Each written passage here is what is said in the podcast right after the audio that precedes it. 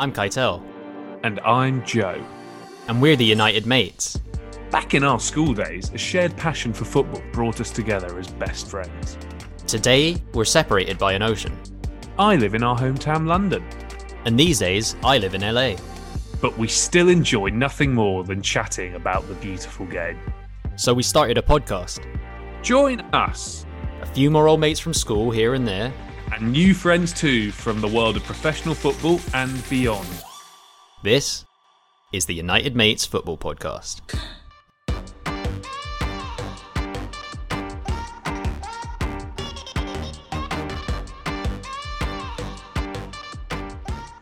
Hello, welcome and welcome back to the United Mates Football Podcast. This is one of your hosts, Keitel, and as always, joining me in LA, albeit virtually from back in our hometown of London, is my co host, Joe. And then, of course, we also have a very special guest on the podcast, as we like to do.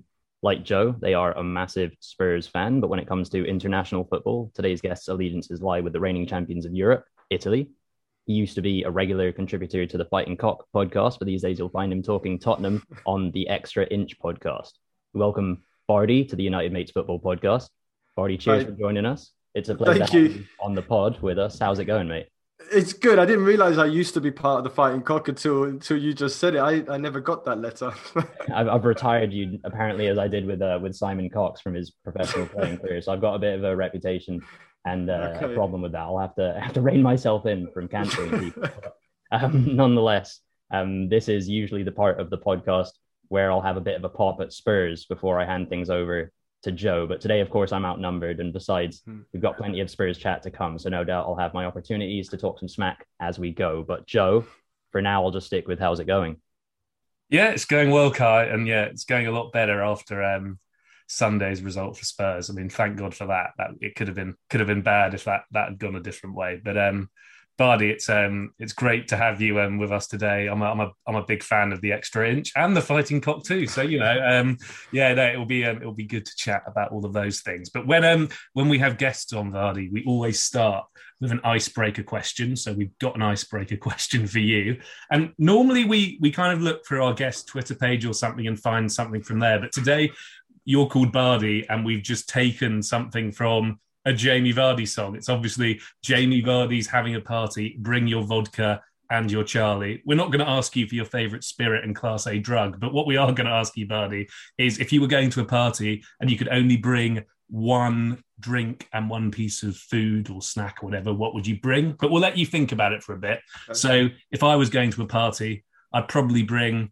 six pack six pack of Heineken. They normally have good offers on my local supermarket for that, and then maybe some Doritos as well because most people like Doritos. Um, but yeah, Kai, um, what about you? What, what, what would you bring? I was thinking similar, I guess, to the to the Heineken, but in honor of the last trophy that Spurs won some 13 years ago. Now we're going to be drinking, uh, I think, Carling instead is what I'm going to bring. Otherwise, uh, for the dish, I think it would only be right for me to pay homage to Spurs again, and then also to Bardi's Italian heritage. So of course I'm bringing a, a lasagna. lasagna is interesting party food. It, I, I, mean, I love talking about food. I, I think as I'm as I'm getting older and getting a bit more mature, I think I'd bring a, a nice bottle of red wine. And then um, food wise, um, I'm a little bit obsessed at the moment with this with this Colombian kind of dish. It's uh, called uh, like an empanada. The Argentinians do it as well. I'm sure you've heard of it. It's like um, everything is deep fried, so anything deep fried is good, and then it's filled with like meat, potatoes. So empanadas and, and a nice bottle of red wine. About ten years ago, it would probably been a load of um, vodka ices and some straws, so you could so you could neck them faster. we love uh, we love a good WKD and all that good stuff. I guess we're sort of talking about food and activities that maybe um, footballers should shouldn't really be getting up to and consuming, but we're going to take things back to football now, and uh, it's the question that never really changes. We always like to start the proper football chat by asking our guests about the beautiful game in their childhood. So, mm. Marty, when did you really get into it? What are some of your earliest memories of playing and watching? Was there a player that you looked up to? Sort of all of that good stuff. What is basically your your football origin story, to so to speak? So I, I was quite a disappointment to my father, who is football obsessed. Um, so I didn't really get into football until probably 1988, 89 season. So I was about seven, seven, eight years old, which is, I guess, is quite late. If you, I mean, if you go to the Spurs Stadium now, there's kids there a lot younger than that. Um, and I think part of that is because my dad is obviously from Italy and he moved over to England in the 70s and he never really adopted a team. You know, some, you know, you, you have your team. His team's Fiorentina. He came here in the 70s. There was, you know, Sky didn't exist then. There was no way to keep track of Fiorentina. So he just liked football in general. So he created this vacuum where I had no real direction towards towards a club team. So I kind of flopped about for a bit, not really interested in it. And then um, one day my my mum took me to a sports shop and it happened to be um, a, a, guest signing a celebrity for want of a better word paul allen was there and he was signing mugs and t-shirts and he happened to play for tottenham and because of him i, I got into tottenham and then I, I was very lucky that i timed it with gazza lineker and so that 88 89 season with gazza and Waddle, and then later Lineker, then Italia '90. That was that was kind of my how I got indoctrinated into football. That's pretty cool and kind of unusual, as you sort of referenced to hear that it was kind of a, a self-driven journey hmm. towards mm. um towards the club you ended up supporting. Ironically, my dad's actually a, a Spurs fan technically, but you can tell kind of how that how that worked so out in the end. Um, he failed. He failed as a father. He he has failed uh, the Spurs the Spurs but um I I'm not complaining. Otherwise, um mm. in terms of your Spurs supporting, um things have you know you mentioned the late '80s. Things have changed quite a lot, sort of especially Premier League era, whipping boys in the North London derby to, you know, you've almost mm. won a Champions League recently from the old White Hart Lane Stadium to the new Tottenham Hotspur Stadium. So a lot has changed in your time as a Spurs fan. But is there something kind of linear um, throughout that that t- this time that that feels the same? How how does it compare, sort of supporting Tottenham in your youth to now? I mean, the only thing that's been constant throughout that, because Tottenham is anything but constant, it's my feelings towards Arsenal. That that's the one thing which has just never, it's never gone up, never gone down. I've just always had a, a dislike for them, and as someone who grew up in North London and um, had to deal with Arsenal, the Wenger years, as a as a as a, a guy at secondary school was growing up, it was it was painful and just it almost yeah it, it was it was really painful. I had a chat with. Um, a chap called Ewan Flynn who wrote a great book, We Are Sunday League, and he um, he grew up in virtually the same area as me in London, and it, it, it was a bad place to grow up because your your school was divided, Tottenham, Arsenal, then there was always a weird Chelsea fan or some guy who supported Liverpool but it was it was painful every weekend going in. Spurs had been the last team on match of the day. We'd lost one 0 or nil nil or thrown away a lead, and Arsenal, you know, they were cruising the Premier League. It was it was painful, and they had great players, you know, Overmars and then Petit, Vieira, uh, Anelka, all these guys, and at Spurs we we we had donkeys. Yes, we certainly did. I mean, the school Keitel and I went to was very much Arsenal focused as well, and this was still just before the good times for Spurs started more recent years. So I, I feel your pain as well, growing up um, with Arsenal doing well. But um, obviously, we've heard a bit, Bardi, about your kind of how you got interested in football. I didn't realise Paul Allen was such an integral part to Tottenham, yeah. but that's great. It's good to good to hear that. But um, now I just want to talk a bit more about um, really how you got into podcasting because look obviously You've been involved for a while now with the Fighting Cock, which you are still, of course, a part of, but also the Extra Inch is something you're doing. So I know that you love Tottenham, you love football, but yeah, how, how did you get involved in podcasting? Um, writing and talk. I mean, I've always spoken about football since since I got into it. I've always spent half my time thinking about it, dreaming about it. Um, but writing was always something I kind of did on the side. And um, uh, after university, I didn't follow the my degree. I started doing other things, and I was always kind of looking for something which was calling to me. And I remember my mum said to me, "Just do, just go. Why didn't you go back to writing?" So I, I quit my job and went back and did a um, NCTJ, which is like a national. I can't even remember what it stands for now. National Certificate in Journalism, something like that and I, I, started writing and I got into it and then the the lecturers were like start writing about something that you you care about so I, I started a blog writing about F1 and football in general and then I was just like it's a bit too vague too generic I care just about Tottenham so I started writing about Tottenham and I started reading. I don't know if, if anyone's out there wants to start blogging, you've got to read Spooky, uh, dear Mr. Levy. He's the he's the godfather of Tottenham blogging. So I started I started really focusing what he was writing, and then obviously I saw he was associated with the Fighting Cock, and they they were inviting people to write for their website. So I just started. I had a job which was I could finish it within two hours, and I just spent the rest of the day just blogging, and I was blogging a couple of times a day. and then I just started regularly appearing on their on their blogs, and then they invited me onto the podcast, and we have the same outlook on football and life, and we gelled really well, and they've become like my best friends. And then I don't know, it just with Windy, we we saw football a little bit differently. I still am a little bit obsessed with the history of it, and of course that's very ingrained with my beliefs in Italian football. And then we just we along with Nathan decided to do something else according to Spurs, and we started the extra inch. Yes, you did. You started the extra inch, and that leads me on to my next question perfectly, actually, because look, I'm I'm a big fan of the Fighting Cock and the Extra Inch. I listen to both of them, and whilst they're obviously they're part of the same thing, they're quite, mm. I hmm. suppose, quite quite different in many ways. There's a there's a slightly different style to both of them, um, to put it mildly, I guess. But um, obviously, look, you've been on both of them a number of times. So, what's interesting to me, given you've been on both of them, what is your favorite thing about each of those podcasts and sort of why? Because they're obviously a bit different.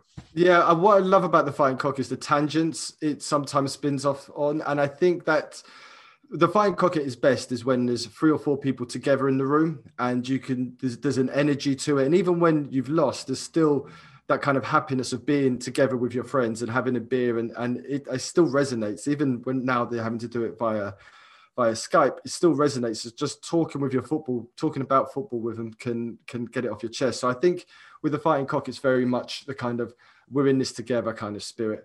And with the with the extra inch it's it's nice to hear um, Nathan and Windy's takes on on the game because even though I, perhaps I don't always agree with him every time I, I, don't, it's it's nice to see football from a different side and look at it almost a little bit cleaner and a little bit through through the kind of mist of anger and beer and everything else and just see the positioning.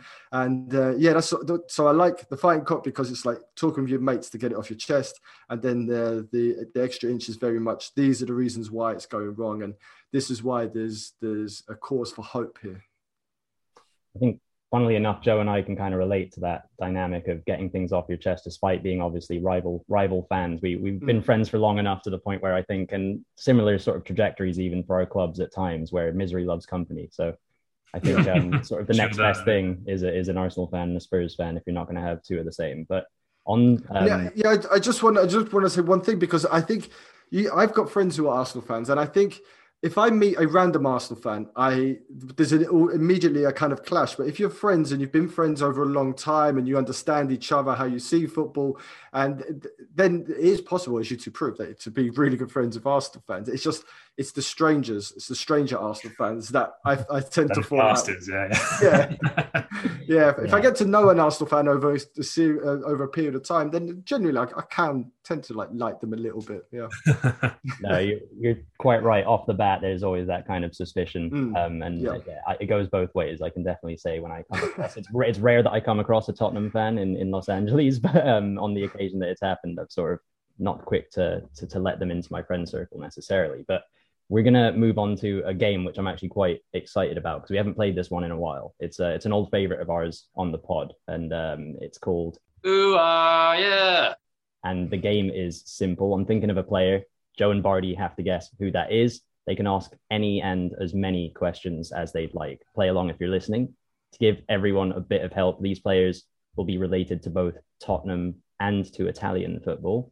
So I know I've sort of given you a pretty vague place to start, but there's going to be hmm. three of them if we have time. But this first player, just start asking whatever questions you'd like, and eventually one of you guys is going to get it. Is he Italian? The first one is not Italian. okay. Okay. Um, did he play for Tottenham? All of these players have played. Oh, they did. They all played. I didn't know if it. Okay, so that's a terrible question. Um, is he currently playing for Tottenham? No. No. Is is he um is he a mid is he a midfielder? He is a defender. A defender. Okay. Is he Romanian? Bardi's got the first one. Oh, God, that's imp- yeah, yeah, nice. Go on, go on, then, Bardi. Vlad Chiriches, no? Yeah, indeed. Playing for Sassuolo these days after having played for Napoli as well. Um, mm. So that's the the Italian link. Um, well done. Yeah, well done, Barty. I think we'll see. I guess how these next two go. Um, moving on to, to number two, yeah, go for go for some questions. Is he is he playing for Tottenham currently? No. No. Is he playing in Serie A currently? Uh, I actually Yes, yes, he is. yes, he is. Okay. I had to look and see if it was in Serie B or not, but no, it's in Serie oh, okay. Is he left-footed? I think Bardi might have this one too. is it Iago Falque? Yeah, it is. Oh. Full circle on the Italian thing because what he started I'm- with Juventus. He was. It was weird when we. He didn't really. Did he even? He played maybe two or three times for Spurs in the cup, but yeah, he didn't really get a chance at Tottenham. He, he did pretty good in Italy. He had um, he had moments. I maybe it was at Torino, which got him a, a move to maybe Roma. He went to he went to, he went Yeah, a big right, club. Yeah. and it didn't kind of work out. But now I'm kind of out. I'm kind of out of, of weird Tottenham play, weird ex Tottenham players in Serie A. So this one might be a bit more challenging. Well, the difference between this last one and the first two that Bardi got so impressively is that this one, this guy's retired, Okay. but Okay. the kind of lineage is is similar in terms of having played for Tottenham and some Serie A involvement. I I think I might have it. Um, Yeah. Well, I don't know if he's retired, but I'm just going to say, is Oh, it Reto, Reto Ziegler? No, although he did play for Sampdoria, that would have been. a Yeah, yeah, that was to the- put in. Um, I, I don't know if think he's um, retired. I think this guy might be left-footed as well, but I might have just gotten that wrong. Is he a midfielder? Yeah, Is he French? Bardi's really good at this. Oh my god! Oh, I think it- I know. I think I know. Is know. it is it Dalmat?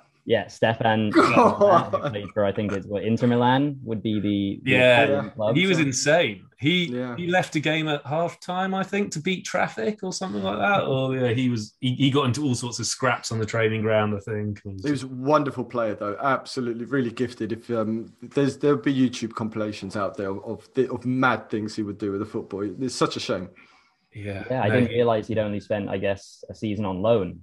At Mm. This was obviously almost 20 years ago, but It was um, when um it was the year that David Pleat was our caretaker manager, and he was he was like it was a really grim. That was that was the year, Kai, that Arsenal were invincible, and we had like Stefan Dalmat and Paul Konchesky. yeah, um, running lining. right. Yeah, yeah, yeah. But you know, Dalmat was exciting, so yeah, we, we we had that, I guess. Um, but anyway, that was um that was fun. Um, now now let, let's talk a bit more about Spurs, and like Mm. like I said, given um given we won on the weekend, at least this it can be it's a bit more upbeat than maybe it would have been otherwise. But before we get into um, stuff on the pitch this season, Bardi, I just want to talk a bit about the summer we've just had as Spurs fans, which was quite frankly insane. we started, I guess, going back to the end of last year, we had the whole Super League fiasco. We had all the Ryan Mason stuff as well. We then um, have the the weirdest managerial search ever, um, where it looked like one minute it was Conte, next minute it was Fonseca. Then there was that that crazy day where Gattuso was coming along before I think Win- Windy basically stopped that from happening, which was pretty impressive. So fair play, Windy. Um, and then yeah, eventually we got to Nuno. But aside from that, we had the Harry Kane saga as well, which was pretty knackering to follow as a Spurs fan. So look, I don't think it comes as, as, a, as a surprise. When you're a Tottenham fan, there's often weird stuff happening. But Bardi, do you think this was the craziest summer you can remember as a Tottenham fan? Uh, I mean, it was pretty crazy. I'm not sure if it's as crazy as the Magnificent Seven summer, where we sold a world class player and, and bought what we thought was seven excellent players, and maybe one of them turned out to be good. Was But it was Vlad Chiriches one of them? He Yeah, was. he was. Yeah, yeah, yeah, he was. he was. So it was. Um, it was a difficult summer, but I think we've kind of been think we've been thinking that this summer was going to come. We had to reduce the age of the squad, and I think Spurs did pretty well in doing that. They got rid of um, some aging players. We we looked to kind of invest in the youth, but the the Harry Kane thing was the problem. That's where we we had a few issues, and that's what slowed us down. Had we sold Kane, we probably would have reinvested that money and got ourselves a striker and a midfielder that would have filled the hole.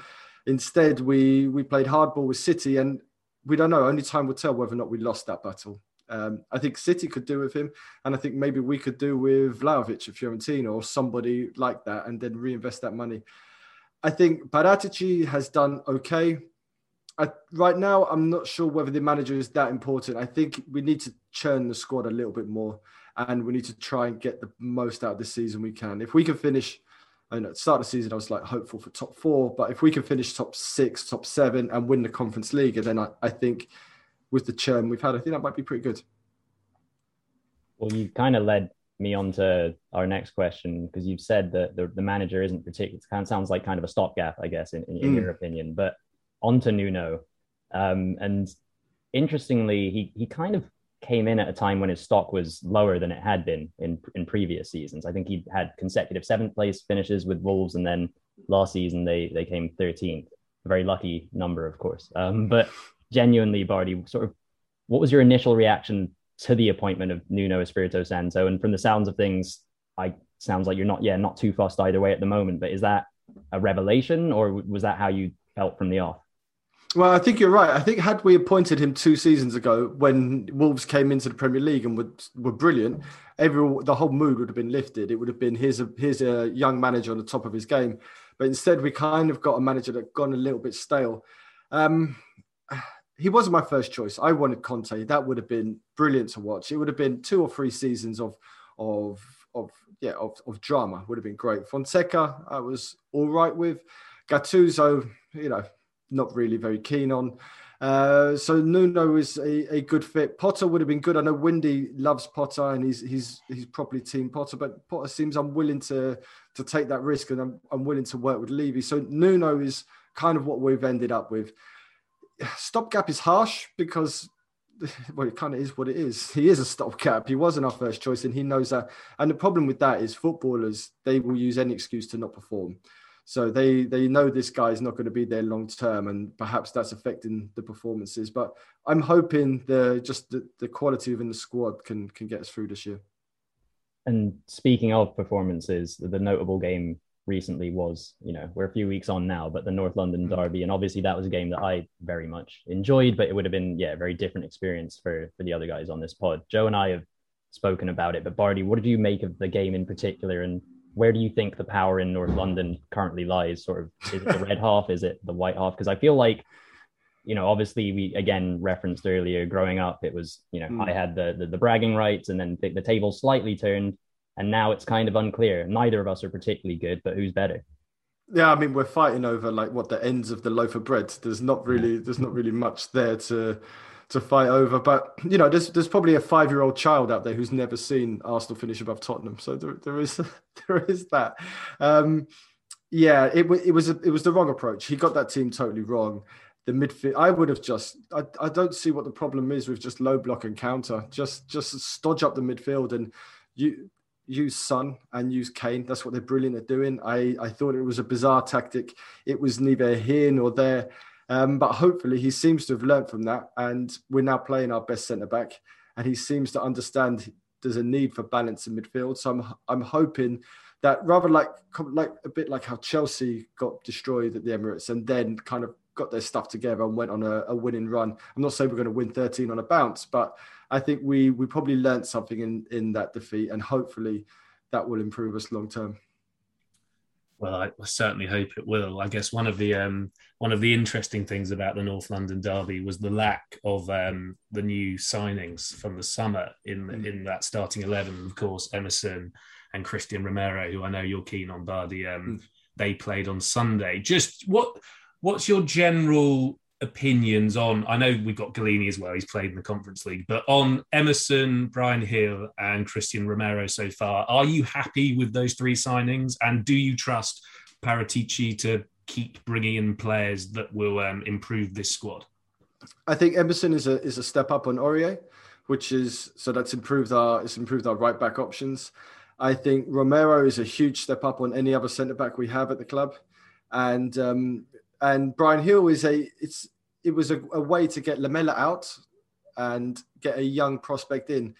I I don't think he's ready to start, but I think with the Conference League and uh, the Carabao Cup and everything else, he'll get enough minutes there. And there's enough about him that makes me think he's a he's he's a good player. I don't think he'll ever fit in at centre midfield. I don't think he's going to turn into this Luka Modric style player, but I think he'll be a decent winger who can who can offer us something for sure. Yeah, no, I think I, am I'm agreed on that. He looked, he looked well. He looked very good when he came against Arsenal at the end, which was nice. Bryan Gil. mm. and um, yeah, Emerson. Hopefully, yeah. I mean, there's enough so far that suggests he'll be good. And then Romero. I mean, I think it's going to be a fun ride with him. He's a he's an exciting player, and yeah, if he can be our next Toby or next Jan or something in between, then that would be great. But um, let's go back to talking about them. Well, sort of talking about the manager in Nuno, in that we've sort of we've sort of said that he's a bit of a stopgap. And if I'm honest, yeah, he's only got a two year contract. Mm-hmm. He could be he could be gone this year. He could be gone at the end of the season. Something like that could, could it'll, it'll, he'll at least be gone at the end of his contract. So I guess um, if you were Paratici or if you were Daniel Levy, and let's say we fast forward a season and you're having to appoint a new manager for Tottenham, um, and this is a manager that isn't going to be a stopgap. We're going to give him a four or five year contract. Who who are you appointing, or what sort of style of manager are you appointing, and why? Wow, that's a that's a that's a that's a loaded question. I don't know. Yeah, I would want for me personally, I would like Tottenham to play 4 3 3, possession based football.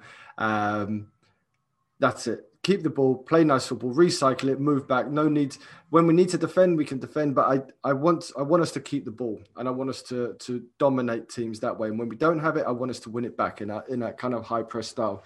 Um, I really it's Italy this summer. How we, how Italy played is how I want my team to play, and it's amazing that um, this Italian national team has just suddenly started playing this football. And that's exactly what I want to see. I want to see good technical midfielders who are combative, can get stuck in, but can also do the nice things. I think to do that, we probably need to to go for I don't know, maybe an, an, Italian manager. I'd quite like to see something, but then I'm quite into let's do something exciting. Let's um the the football Gasperini's got got them playing at Atalanta on a shoestring. Uh, if you look at the amount of players that they've sold and the amount of money that he he's made off those players, he's he's a proper coach who teaches players. Um, Zerbi, who was the manager of Sassuolo, has now gone to um, where's he gone? Uh, I think he's gone to Russia, Zenit St. Petersburg, maybe, or, or Shakhtar. He's another really te- tactical, tactically interested manager. And then, of course, there's Conte out there. So let's go Italian. We got uh, we got Paratici. Let's get an Italian in the in the dugout as well. Why not? Sounds like a good plan. I mean, we're the best team in Europe at the moment. I'm, well, and now I'm jinxing that because we're about to play Spain in the semi-final. So, yeah, cut that bit out in case they lose. well, I, I, think I do want to ask you a bit about the whole Euro experience in, in a mm. moment. But before we move on from from Spurs, I guess we just kind of we're speaking about external solutions, maybe bringing in a new manager, but but looking internally, and again looking across the the other half of, of North London to Arsenal at a moment where arguably our two best players are Saka and Smith Rowe, products of the Hale End Academy players. Mm-hmm. Your two best players are one of them's a, a, a, product of he could have been an Arsenal product, Harry Kane, but he, he did end up being a Spurs one, and then Son or you know two slightly older players. Mm-hmm. Do you see someone like a, a Skipp, someone like a Scarlett, really cementing a place in this squad and kind of paving a way for Spurs Academy players to continue to to make up that team, or or is the academy not at the level that it needs to be to provide those those players in the first place? I mean, Windy tells me our academy is in a really strong place. Um, I think Skipp's fabulous. I think he's the only midfielder we have that that positionally is aware can actually hold the centre midfield together. So I think I've got a lot of hope for Skipp. Uh, Windy keeps going about on about Markanday. I I'm not sure. We got um, Devine as well, who looks good. Scarlett, I think he's still a bit too young to to lead the line. Um, but they, we have hope in those players. So the, yeah, maybe I'm sure there's somebody else I'm missing, but those guys, I have a lot of hope in those. Plus we've got Tanganga as well, who's who's a okay right back, and we're really yet to see him play at centre back. So th- there is some academy products there, but obviously not the kind of um, show stealers that, of Saka and Smith Rowe. Yeah, we're pretty blessed right now to have the two of them uh, at my club. But as I said, speaking of Italy, I can imagine this was was a fun summer for you with regards to the to the Euro 2020 um, victory. How how was that ride? And um, I guess on the final in particular, obviously, you know, you've, you've beaten England, the country where you live. Mm where all your mates are from, the team they probably all support. Um, was that a bit surreal? It was. Um, first of all, it was nice to be um, back in groups because obviously the last Premier League season, everybody had been watching football from home. So it was the first time you could gather again. And I went to the Austria game because it was at Wembley, and I went to the semi-final against Spain because it was at Wembley. I decided to to avoid the the Euro final. I did get offered tickets, but I was just like, no, it wouldn't have been wise. Plus, I caught COVID, which kind of ruined the day. Um, but it was it was an amazing it was an amazing tournament for Italy because we started it in in the right manner. Very often, Italy will start tournaments quite slowly, notorious slow starters and all that kind of stuff. But we came out the blocks and we destroyed Switzerland, playing some wonderful football, and then it kind of took off from there. And uh, it was complicated being in England and having to put up with the whole "It's Coming Home" um, song and the comments. Every single WhatsApp group I was in that had England England supporters in it, the the avatar was changed and the title of the group was changed. And it did get to that point in the final where um, if if England won, the greatest moment in English football history since '66 would have been one of my worst moments of football of football experiences. So forever, uh, there'd be a montage of, of, of Kane picking the cup up, and I'd be thinking, yeah, they'd beat Italy in that final. But instead, thankfully, um, Saka did a good job and missed his penalty, and um, and Italy won, and I think rightfully so. I think England could have beaten Italy had they played properly, and I'm still not a huge fan of Southgate, but I think England played into Italy's hands, and um, even though they didn't have the greatest um, final match, we we did, we we fully deserved to win that tournament. Yeah, no, I mean, I begrudgingly say it, but yeah, Italy did deserve to win. And actually, funnily enough, I got COVID coming home from watching that final. So yeah, I mean, so many people did. So yeah, that wasn't that wasn't ideal either. But um, anyway, we've got one more game um, before we end today, um, and it's a new game. Um, and although we, we've said it a few times on this podcast, but Bardi is on the Extra Inch Football Podcast or Spurs podcast. So um we will we'll see how his knowledge of inches is in terms oh, of no. anyway. So we're gonna um, we're gonna pose some questions to, or I'm gonna pose some questions to both Bardi and Keitel. I'll give them two footballers, and they'll have to tell me which one has the extra inch on the other. I am talking about their height, of course. Um, with I think we can't speculate on other things, but um, yeah, I'll, I'll give you some names, and then yeah, we'll see um, see what you think. And I'm going to start with two Premier League strikers that shared the same surname, Marcus Bent and Darren Bent. Who do you think was taller? I'll start with Bardi. Um, I think I think Marcus Bent was bigger. You think Marcus Bent was bigger? Yeah. Okay, okay, nice. Um, Kai, what about you? You going with the, the, the journeyman Marcus or the ex Spurs striker Darren? I usually like to kind of spice it up by going for the the opposite, but my first thought was also Marcus Bent, so I'm going to have to stick with that you're sticking with Marcus. Um, that was that was a sensible decision to be fair, because it turns out Marcus Bent is six foot, Darren Bent's only five foot eleven. And there we okay. go. There we go. So that was the first one. We got four four more of these for you. We've got ex Spurs magician Luka Modric or ex Man City magician David Silva. Kai, we'll start with you this time. Who's taller? Ooh, they're both tiny. I'm gonna say that uh, David Silva is taller. Okay, Kai's gone with David Silva. Bardi, what about you? Yeah, I think so. I think he's Modric is tiny. He's at, like um, I think one of the first. I took my I took my wife to to watch Spurs, and Peter Crouch stood next to Modric, and she just burst out laughing. She was like, "What is that? How can a football team have such size discrepancies?" So I'm going to go David Silva. Uh, I think that's a, that's a sensible answer as well. Although, I mean, we can take this up with Wikipedia. Apparently, it's Luka Modric. Um, but I mean, is Luka Modric five foot eight? We, do we believe that? no, that seems, no. that seems so. Technically, you're both wrong, but I, okay. I, am not. I'm not sure if you are. But there we go. Yeah, that, that yeah, that doesn't quite seem right. But there we go. We'll move on to the next one. Um, we've got now Wayne Rooney or Tim Cahill. Kai, you can go first again. Ooh. Well, obviously Cahill was, you know, great in the air. Um, Rooney had a couple seasons where he scored a bunch of headers. But was it because he had a leap, or was it because he had the extra inch, uh, Tim Cahill? um, I'm, I, yeah, I just gut feeling tells me Tim Cahill's an inch taller than Wayne Rooney.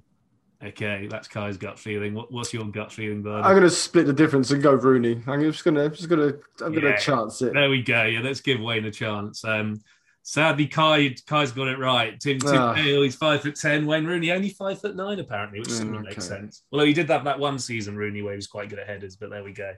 Um, now we, we we move on to the class of '92. We've got Ryan Giggs and David Beckham. Bardi, who's taller? Um, I think Beckham. I think Beckham is shorter than a lot of people think. Um, so I'm going to go. I'm going to go. Giggs is taller. Okay, you're going Giggs. Kai, what about you? Who you choosing? Logic was kind of giving me the same sort of um, notes in my head as, as what Bardi mentioned. But again, just to keep it interesting, I'll, I'll, I'll flip the script and go with uh, I'll say Beckham was taller. You're right, Kai. Well, again, this is according to. I feel the Luka Modric thing might have blown this whole quarter, but um, yeah, David Beckham is five foot eleven apparently. Giggs no, maybe maybe it's the players that um, maybe they're editing their um, their heights on Wikipedia. I think five like five eight for Modric or five eleven. So Beckham is just a little bit shorter than me. I don't I don't know. I don't think so. Footballers are deceptively big. I, I bumped into um, Jan Vertonghen in a in a restaurant in London and I went over and had my photo taken with him, and I had to really lift my arm up to get it up and round his shoulders. And he was he was a man mounted, but he never actually looked that big on the pitch. I remember yeah. seeing um, Fabianski at a hospital, and I can't remember why I was there, but he I think had hurt his shoulder at the time. Guy was ma- obviously he's a goalkeeper, but he was mm. massive, and I not just like tall, he was just a unit. But we've got one more of these, huh, Joe?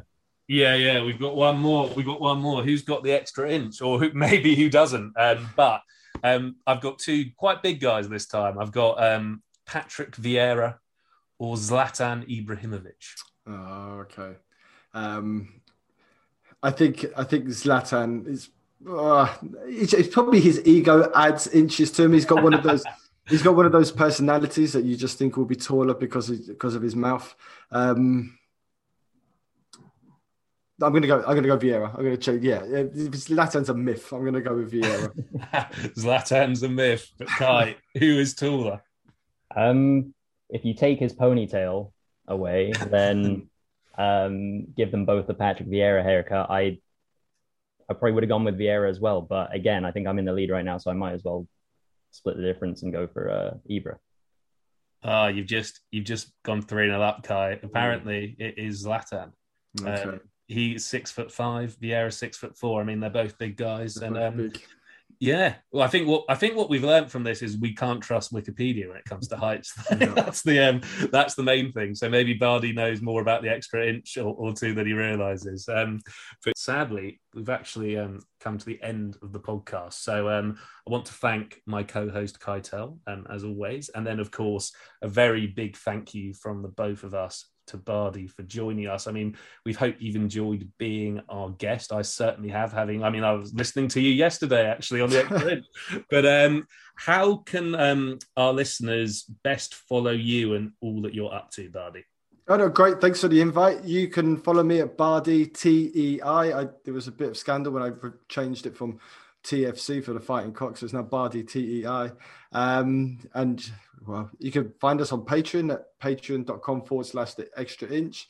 Um, there's a we've got a great little Patreon community. We've got Nathan's videos. We've got extra content, nice little Discord chat as well.